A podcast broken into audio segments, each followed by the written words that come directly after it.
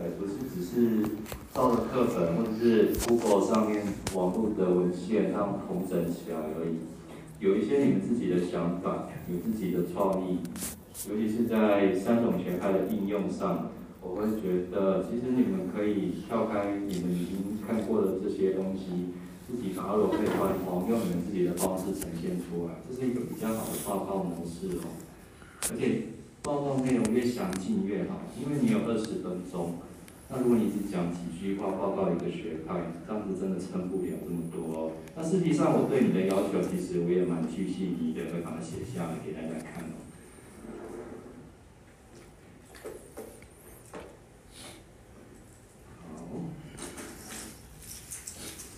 好，了，所以到目前为止，大家对三个学派或是三种习得或教学的观点，都有一个大概的认识？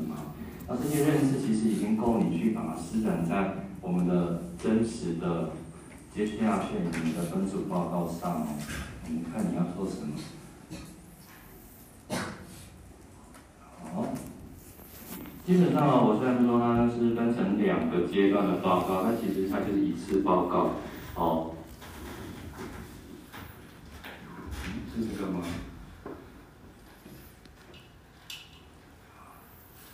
好把都并在一起了哦，所以我们没有邀请同学再去回想，但是其实你可以把以前你所学习过比较好的经验，OK，你可以把它当成你现在想要做的，哦，就是把老师的 copy 过来。如果你很喜欢这个老师的教学活动的话，好了，那我们现在就是要请你回忆啦。那如果你没有任何美好的回忆，你是要自己创造回忆啊。OK，所以你们的报告应该就是。原则上是三个人，那每三那三个人就是同时，呃，分配一个学派，好，相对应的教学活动。OK，那制定一个读书计划。读书计划是说，呃，如果你是教学的老师，那你的角色扮演想做一个受教的学生也是可以。那不管怎么样嘛，你就要描述一下那个课堂活动或是教材内容会是什么。那通通就是。针对这三个观点所提出的一个具体的建议，哦，然后最后你要分析三种观点在实物的执行面上的优缺点，哦，然后做一个结论，OK，好，那这个结论我希望你们要做的是一种统合性的啊，一种折中性、综合性的结论。呃，以前啊，我都没有强迫学生做结论啊，那有些学生有一个非常强的刻板印象，就说。我就是一定要用行为主义学派，我认为它最好。我觉得其他两个都是在浪费时间。哦，我一开始我还蛮 open mind 可以接受这样的结论，后来我觉得我不行。那等于就是我们这堂课白上，你什么都没听到，所以你才会做出这个偏颇的结论。所以最后的结论你要说服我，说服你自己，为什么你需要把这三种学派统合性的应用在这一门学科上面？好，那我们看一下细节，好不好？我的细节就是像这个样子哦，OK，好比说我举例，这是一个教学内容，那我要教的是，可能是国中时候吧，一个中国近代史，然后那一个学期的课本就包含了宋明元清四个朝代的历史，中国历史啊，哦，那我先要先讲一件事情哦，你们既然是一个 team，你们分成一个组，对不对？所以你们的教材内容应该是同一个科目。OK，这是第一点，请大家务必记得哦。哦，三个人没关系，不是一个人也没关系。但是这三个学派在你的当次报告是处理同一门学科，比如说你要介绍国文或国语、数学、英文、自然、理化，或者什么健康教育之类的，就一门学科。那如果已经忘记了，呃，那一门学科到底在学什么，那你们就赶快。去找中正国小的学生借一下课本好了，叫他看一下，哎，哦，原来你们这学期上的内容，然后来抽取其中啊，比如说片段的东西，来当成执行在某一个学派里面，来做一个适当的演练。那我很具体来讲，我上的就是国中，那我现在忘记是几年级的课本，可能就是中国近代史啊，是历史一还是历史二之类，中国历史。我不知道你们现在学字改成怎样。如果你都已经忘记以前学过的东西了，赶紧就去问一下你的弟弟妹妹，哦，或者是甚至你的小孩，或是你哥哥姐姐的小孩，看他们的课本，这学期在学什么？OK，所以不要自己天马行空乱想，OK，最好是还是有一个实际的依据啊，就说这个学期这个课本里面的内容就很适合哦某一个部分拿来当行为主义学派的教学应用。那哪些又是适合第二个学派的认知学派的应用？哪些又是很适合拿来做建构学派的利用？那应该是同一个学科，也就是说，它可能是一个学期里面某一个学生在他们的学校里面会学到的内容。当然，你不用具细迷每个细节，从第一页要教到最后一页，你只要抽出范例，哦，抽出，好比说是十分钟的课堂活动，一个完整的演练出来哦。它可能就是这个活动本身代表三个学派的其中一个学派就好了。好比说呢，行为主义学派，那我们知道行为主义学派最大的优势就是应付一些背起来非常痛苦的东西，对不对？那我会编成一首歌啊，或者口令让学生反反复吟唱。你们应该有这些很有趣的以前的回忆的经验吧？老师把什么东西编成一首歌让你们背起来？有吗？对不对？你们当你们学英文的第一堂课的时候，不是要背二十六个字母吗？老师是教你们一首歌，叫 A B C Song 的，还记得吗？应该还会唱吧？然后我还记得以前你们有学长写报告，什么化学元素表，好像是理化科吧？对，那你们知道已经有老师可以编出一首像周杰伦的歌的那种 R&B，把所有的元素表唱出来吗？OK，你们想想看。你们有没有老师曾经做过这件事情？它虽然说表面上它跟教学内容无关，可是它是缓冲，它是一种某种娱乐的润滑剂，它可以让行为主义学派好像不是这么讨人厌，哦，不是这么讨人厌，但是呢又可以刺激学生或者是振奋学生在学习过程当中不会容易感到枯燥乏味。对，哦，那你就可以把它放到你的那个教材内容里面做一次适当的展现。对那当然，我希望你们演出来啊，比如说你就单场唱那首歌，OK。然后我觉得一直请你们不要做这件事情，不要 不要把连接放在 PPT 上面，让我看 YouTube 的连接。所以你们如果不想演出就算了，你们至少把那首歌词哦秀在上面哦。那如果你可以自己唱出来，或者自己用绕口令的方式把它。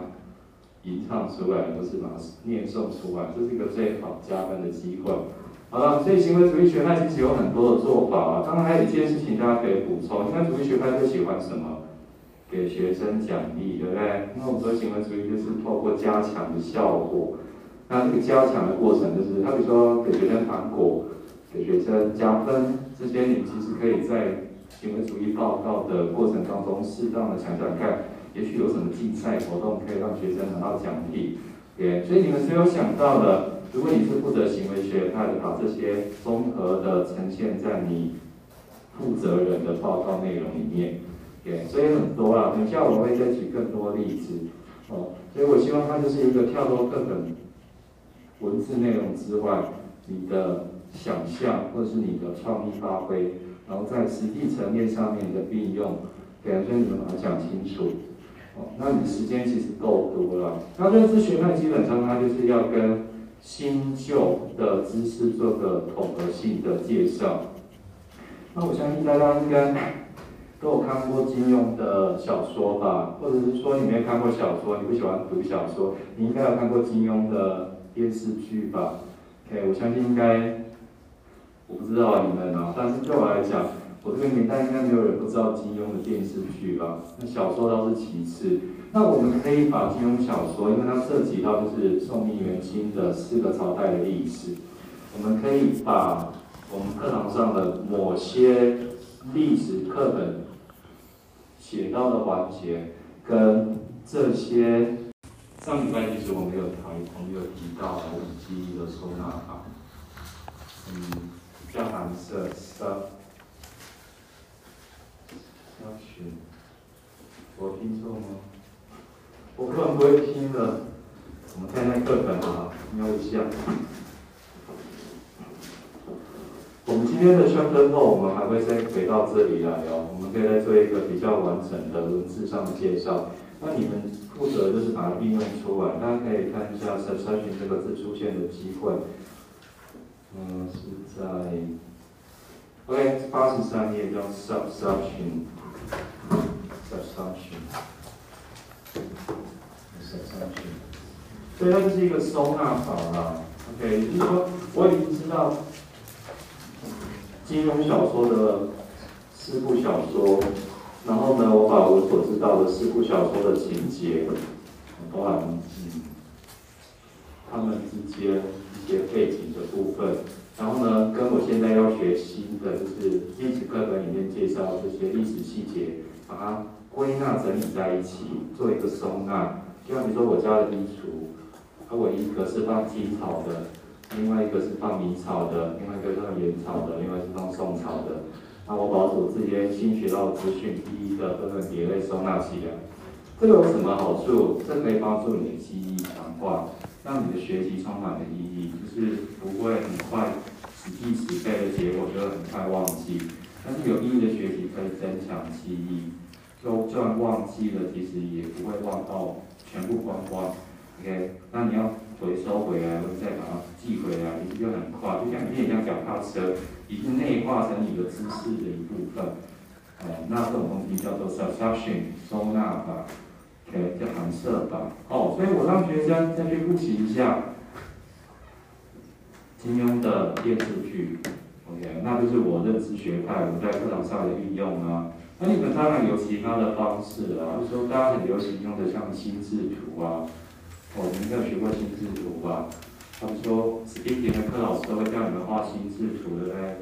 哦，先讲什么，先讲什么，把那些 keywords 画成一个有点像流程图的概念。就像你们现在专题博士要叫你们做时间表吗？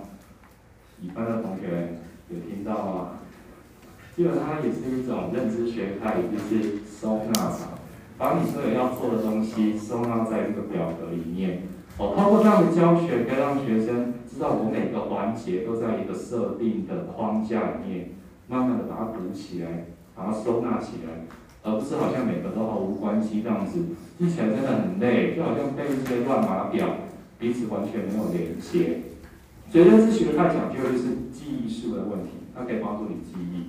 OK，那什么东西最好记忆？就是收纳，把你的记忆收纳整理成为有系统的柜子。那建构主义教学当然就是分组啊。还要让学生去体验真实的世界，对，所以建国主义常常说了一个绕不知道口令是个 slogan，通常说教室其实就是真实的世界。如果可以的话，我希望把真实的世界搬到我的教室里面，让学生来体验。哦，那我的话就是让学生分组，因为人是群体的动物啊，就看学习你要跟别人一起分享挫折、失败。成功喜悦应该是要在一起的，哦，然后透过书面报告，这个你们常在做吧？这应该就是老师最喜欢做。你看，让学生去很累很累，然后来回来学校上台报告，OK。所以有一些，比如说一些拜官野史啊，或是跟这些朝代相关的一些比较周围的资料，其实学生可以把它统整在一起，让上课的过程当中。把整个呃历史的全貌再把它铺起来、建构起来，那是属于学生自己努力而来的。那这个知识对学生来讲，它意义当然不一样。然后也符合建构主义所说的，给只有自己发现的、自己调节的、自己成就的才是真实的东西。哦，不是老师喂给你的，是学生反过来反客为主，变成学习的主轴。教师的中心，哦，这才是建国主义他们希望，哦，他们在学习或教学过程当中所执行的很重要的中心思想。那当然，建国建国学派还有一些一些做法啊，比如说你可以带学生去参观，比如说参观什么博物馆，OK，比如说田野调查，或是你们现在实习课不是大家都被我们西藏推你们去。接触真实的职场环境，它其实也是建构学派啊，哦，因为透过你们自己的摸索，去学你们应该要学的东西，就是去接近真实世界运作的状况。那当然了，有时候像是建构学派，还有一个你们小时候一定要做过的，就是做实验啊。你们没有做过虹吸现象的实验你知道什么叫虹吸现象吗？对对对对，很好，很赞。我之前问你们学长姐了，我是说，哎，那我，因为我有一个，我那边有个小孩，现在是国小二年级啊。我说他们课程在教虹吸现象，那你们知道虹吸现象是什么？百分之九十以上大学生都不知道，那个怎么会这样？OK，那当然做实验还有很多有趣。你们小时候做过什么实验？不过基本上应该都是像自然课吧，英语课应该不会做实验吧。但是我们英文课其实可以做一些实质上面建国主义的活动，像英文戏剧表演，对不对？或者英文歌曲的公演类似这样的活动，OK，好吧，反正就是让学生来主导课程的活动，让学生可以在过程当中透过摸索，透过他们自己。来处理资讯，然后自我建构知识网络，那就是建构主义希望做的。你可以想想看，其实你们已经都参与过很多诸如此类的。那负责建构主义学派的学生，当然就是可以的话，把它描述更清楚一点。也但是可能要考虑一下，是你有多少时间啊？我说你想要办一个毕业公演，然后让学生在建构学派下面。的教学方式去学习，那你要考虑一下怎么可能？如果他还是一个小学生，你怎么让他做毕业公演？哦，那你可能要考虑一下，是不是有退而求其次的其他方式？OK，那可以就是符合建构学派的教学或者是学习的方式，那你就把叙述出来。我不要再讲太多，因为我觉得讲太多我就把你们的想法全部偷走，然后你们到时候可能就讲到说。很难去想出不一样的。那反正我相信每一个学科都有每个学科他们要处理的细节。那你们要报告的第一件事情有一个共识，就是到底要是哪一科啊？对，先决定哪一个科目，然后针对那个科目的适当分配在三个学派的细节，然后做一些学习教学上，哦，把它正确的或者是把它完整的描写描写出来就可以了。好了，你们除了这样的介绍之外，还有这一个喽。最后的结论哦，所以这个也是你们报告的一部分。针对你们这样实地的演练，你可以告诉我这三个学派的优缺点各是什么？哦，那这个当然就是希望你不要把网络上面的答案抄给人看嘛，最好还是呼应到你们刚才在实际执行面上可能遇到的。优点、缺点是什么？好比说，行为主义学派的优点就是很有效率，对不对？所以你们为什么喜欢去补习班？因为它很快的让你们填鸭式的学习很多东西，马上可以让你们的大学联考或者相关的升学考试拿到很高分，那就是它的优点啊。诶，所以行为主义学派不是都是缺点，不是只是枯燥乏味，它效率很好诶。对啊，所以你们补习班永远都会有人想去嘛，没有人会说我不要补习，也没有人敢这么说，因为我们不得否认，因为学派的优点真的很强势，尤其是在台湾这个社会。然后认知学派的优点是什么？哎，你可以激发学生的想象力，对不对？OK，所以学生知道规则之外，他马上就可以举一反三，很快的就可以。像我们英文课的文法，对，诸如此类。但它的缺点当然就是，哦，你要启发学生真的还蛮难，对不对？OK，所以你们学了那么多文法，不是说它是很启发性很强的一种教学内容吗？那你现在有多少人喜欢文法课？OK，它最大缺点是什么？哎，你想想看，你们讨厌文法课的原因，应该就是认知学派的缺点吧？告诉我那是什么？我想听。然后我是文法课老师。然后天科学派优点是什么？给让学生自己摸索很好啊，但是它的缺点是什么？你觉得天国主义学派的缺点是什么？对，效率很低，还有什么？为什么有些人不想分分组在一起做？这是跟个性或人格上面个别差异的关系。这个如果你不先处理的话，建构主义学派的教学方式其实永远不会成功啊，对不对？有人就不想分组，有人就不喜欢跟别人合作。